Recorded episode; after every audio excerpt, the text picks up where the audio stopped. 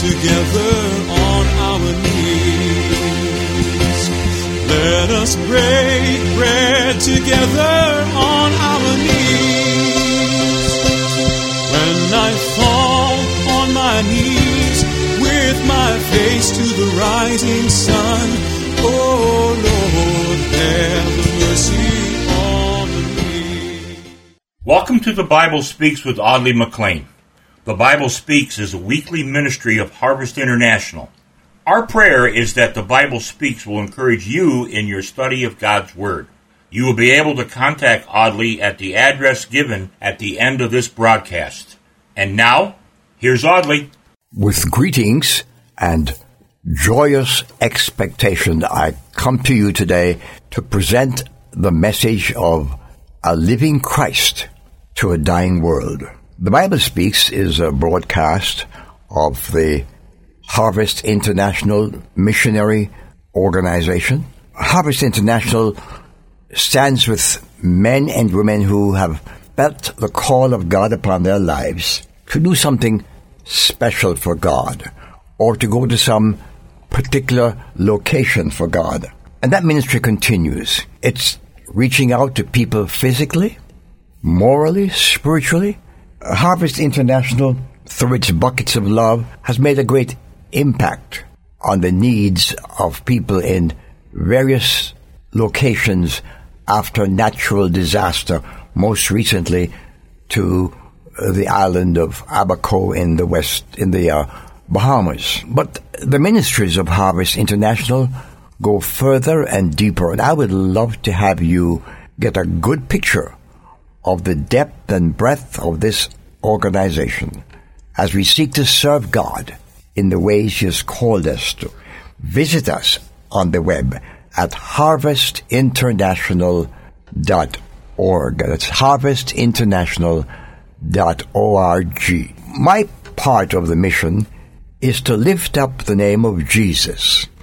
I believe I'm called to call the church back to look at what it is that Jesus Christ intended for us to do. We live in an age when faith and Christianity are engaging a variety of ideas and thoughts, and people think of it in different ways, as long as you quote unquote keep the faith.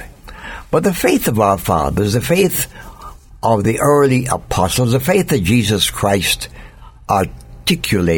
is a thing outside of the world system intended to have an impact on the world system, intended to populate Earth with people who God has fashioned for this day and age.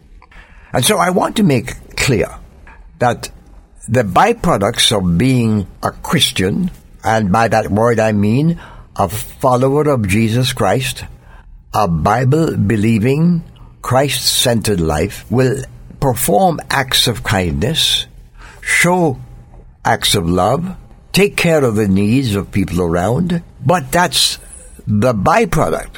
It's not the focus. It's a good byproduct, a necessary byproduct, a Jesus oriented byproduct. But the basic and primary message that the Christian ought to engage and perpetuate is that Jesus Christ has come in the flesh, paid the price for sin, died, was buried, rose from the dead, and is coming again. I am afraid we're losing sight of that verity. I'm afraid we're thinking that our mission in the world is to save the society in which we live. I just read an account of circumstances in the land of my birth, Jamaica. And he spewed a long list of corrupt activities by the leading people, eh, by many leading people in government. And I don't have to go back to Jamaica to find that. It happens here in the United States where I become a citizen. It happens in the lands of all the world. It's happening in the Middle East. It's happening in Africa. But my primary responsibility is not to straighten out the world. My primary responsibility is to proclaim Jesus. And that message, my friend, is not one that is embraced by the so-called secular society. And so the early Christians had a hard time lifting up the name of Jesus, defending the faith, but they paid the price. I'm afraid that today, as a Christian believer, there's too much escapism. I want to be on this side or that side so I don't have to pay the consequence of being isolated because of my faith. I'm thinking of the words in Hebrews chapter 1. It says that God, in the times past, spoke to the fathers. He's speaking to the Hebrew people now, and I want to make a point about that in a moment. He's speaking to the Hebrew believers in particular. And he says that God spoke to them in a variety of ways through prophets and priests. And now he says, in these days, speaking from the time when Jesus came to earth, God is still speaking, but he's speaking to us in and through and by his son. Jesus is God's language for you. Jesus is God's conduit for you. Jesus is the way by which we make our way to God the Heavenly Father. In this same book of Hebrews, we read about the pictures in the Old Testament when God instructed Moses to build the tabernacle and to put within the tabernacle three sections the outer court, the holy place, and in a behind a veil of heavy fine twined linen was uh, the Holy of Holies into which the high priest went once a year to atone for himself and the people. And that was a picture of what Jesus Christ would do when he took upon himself the form of man and became obedient unto death, even the death of the cross. It says that when Jesus was hanging on the cross, bearing my sin, bearing your sin, there came a moment when the veil of the temple was rent in the top, was torn from top to bottom, allowing access for the priest and the people, and you and me. And we are therefore today instructed we should come boldly, I say it again, boldly into the throne of grace.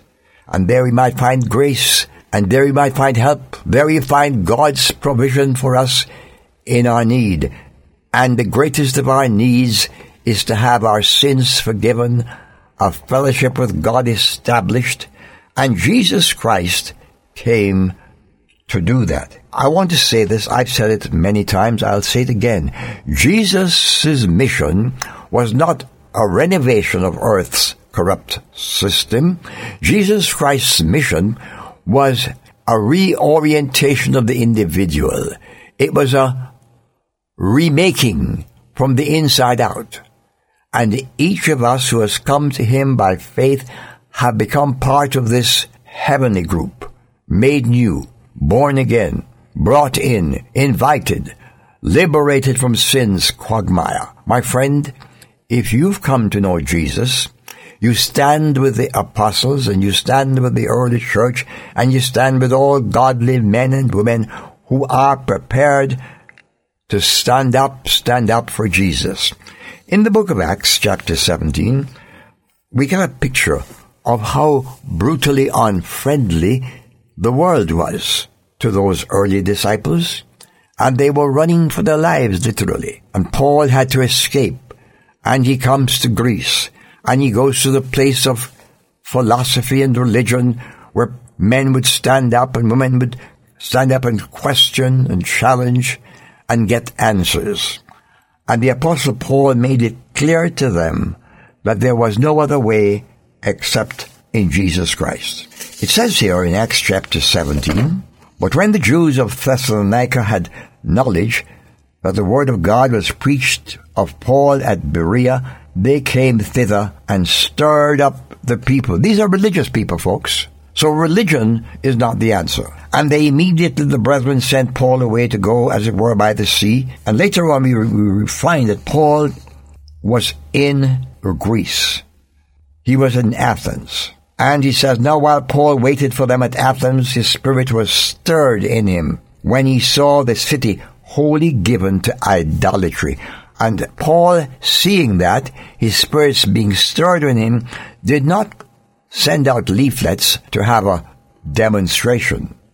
He didn't send them to go and raid the city hall. Paul stood up to represent Jesus. And then certain philosophers of the Epicureans and of the Stoics encountered Paul. And some said, What will this babbler say? Other some said he seems to be a setter forth of strange gods, because he preached unto them Jesus and the resurrection. My friend, when you preach Jesus and the resurrection, the world will not embrace you. They will think you strange. And they took Paul and brought him to Areopagus, saying, May we know what this new doctrine of which you're speaking is? For you bring certain strange things to our ears. We would know therefore what these things mean. And then Paul stood up in the midst of Mars Hill and said, You men of Athens, I perceive in all things you're too superstitious, too religious. For I passed by and beheld your devotions. I found an altar in this with this inscription to the unknown God. This unknown God, whom therefore you ignorantly worship, I declare unto you. God that made the world and all things therein, seeing that he is Lord of heaven and earth, dwells not in temples made with hands, neither is he worshipped with man's hands, as though he needed anything, seeing he gives to all life and breath and all things, and he has made of one blood all nations of men to dwell upon the face of the earth, and hath determined the times before appointed, and the bounds of their habitation, that they should seek the Lord if haply they might feel after him and find him. And Paul continues, For in him we live and move and have our beings. My friend Paul was saying that Jesus was representing God the Father, God the Son, God the Holy Spirit. And he says at the times of our ignorance God winked at, but now he commands all men everywhere to repent, because he has appointed a day in the which he will judge the world in righteousness by that man whom he hath ordained, whereof he hath given assurance unto all men, in that he raised Jesus from the dead. And when they heard of the resurrection of the dead, some mocked, others said, We will hear you again on this matter. So Paul departed from them. Howbeit, certain men clave unto him and believed. There were differences in the group. There are differences in the group today. Will you be one of those who believes? Because after this day of grace is ended, the judgment of Almighty God will begin, and He's going to judge the world in righteousness by this man who is today our Savior. He will then be our judge. In Hebrews we read it is appointed unto men once to die, and after this the judgment. Friend, close in today. Embrace God's gift of salvation. Become a propagator of this good news. You'll be different. You'll be marked out, but God will bless you. May this be your experience in Jesus' name. Amen. I've wandered far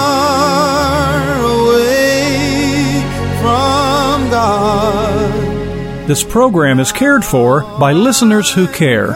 Your prayers and financial investment in this ministry helps to keep the good news on the air. We look forward to hearing from you and invite you to write us at Harvest International, Post Office Box 6690, Ocala, Florida 34478. Again, that's Harvest International, Post Office Box 6690, Ocala, Florida 34478.